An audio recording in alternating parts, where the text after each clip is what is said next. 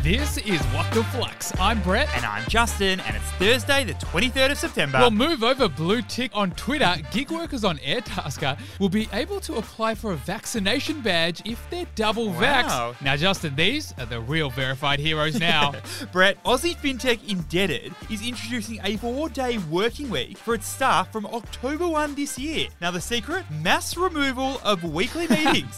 and the best part no pay cuts at all. Three really liberating stories today, Justin. Let's do it. For our first, the financial pain is set to continue at retailer Kathmandu as lockdowns hurt sales Catman, don't you wish COVID was over, Brett? what is the story? All right, Kathmandu is the Aussie retailer known for its big stores and even bigger puffer It's jackets. the kind of store where you walk in thinking you need some snow gear, and you walk out with a 10 person tent and zipped cargo pants that turn into shorts. now, Justin, Kathmandu actually owns swim and surf brand Rip Curl as well. as well as US footwear brand Oboz. now, like a lot of retail stores, Kathmandu has had a pretty tough year or so. Get this, Brett. If you add up all their stores around the world, they've lost 13,000 trading days Ooh. for the 2021 financial year. That's a whole lot of impulse spending that ain't happening. so, Kathmandu copped some pretty weak results for the 12 months Mm. ending July. But Kathmandu is hoping that as countries around the world come out of lockdown, they'll be all things to all outdoorsy people in all seasons. So, what's the key learning here? Seasonal risk is a term used for businesses that make a significant amount of their revenue in one particular season of the year. Like ski resorts in winter or ice cream stores Mm. in summer. Now, Juzzy Boy, puffer jackets are great for winter, we know that, but let's be honest, they can only get you through one season in most places. Uh-huh. And being a seasonal business can create all sorts of problems. We're talking warehousing problems. We're talking cash flow issues. and this was a risk that Kathmandu had faced from its inception in 1987 all the way up until its first acquisition in 2018. And Justin, the acquisitions of Oboz Mm-hmm. and Rip Curl meant that Kathmandu suddenly had access to other companies that already had a massive footprint around the world. which meant it no longer needed to rely on their seasonal sales. The only thing that can stop them now is a global pandemic that continues across all geographies and definitely all seasons. For our second story, major Chinese developer Evergrande is on the verge of collapse, and Brett, this could be sending shockwaves through the Aussie and global economies. Must say, Justin feels a little bit like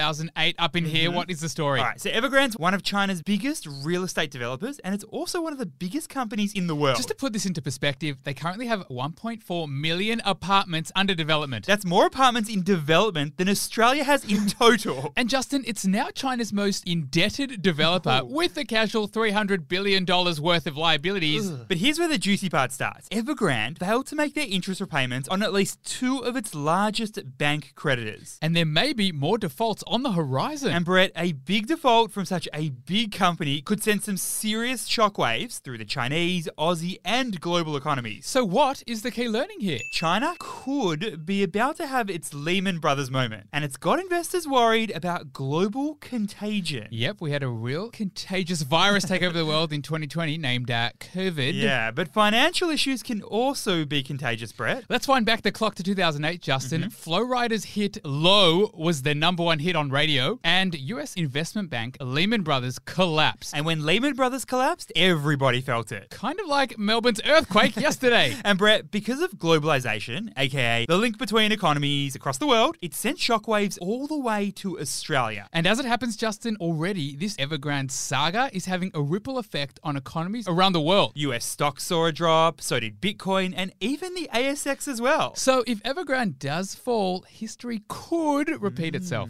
For our third and final story, to attract more users to its money app, Afterpay is going to let customers retrospectively turn purchases into a buy now, pay later transaction. First to promote buy now pay later, possibly first to create reverse buy now pay later. Tell me more, Justin. All right, we all know Afterpay, the buy now, pay later company We know they were recently bought by Square in the biggest deal in Aussie M&A history. And now they're launching a new banking app called Money. And uh, what does it actually do? Well, it's going to be pretty much like a bank. They offer savings accounts and a debit card, all via Westpac. But But Afterpay just announced a new feature for the app named Retro Afterpay. users who make a payment of up to $200 can retrospectively split it using Afterpay Retro. And Afterpay reckons that customers who are, quote, in a pickle will use the feature as a free alternative to, say, an overdraft or even a payday loan. So, what's the key learning here? As buy now, pay later platforms become more popular, we're seeing a structural shift away from the credit economy I.e., E credit cards. to the debit economy. B man, in Australia, the average average credit balance in October 2020 was close to a 14 year low. Ooh, debit accounted for nearly half of all card purchases in the year to October. And young people, particularly women, are driving this shift. So, Juzzy Boy, this cohort are choosing buy now, pay later schemes over credit cards. But the real question is is Afterpay just creating another way for people to delay payments Ooh. that will eventually need to be paid? yeah, at what point are consumers going to find themselves with all too much debt? Mm. Flux fam, did you know that you can read our daily business news and newsletter inside our app? You'll get a little notification with the three big stories of the day, and you'll never miss a beat. Best way to stay on top of business news. So make sure you download the Flux app to get your fix. Thanks for listening, and we'll see you tomorrow.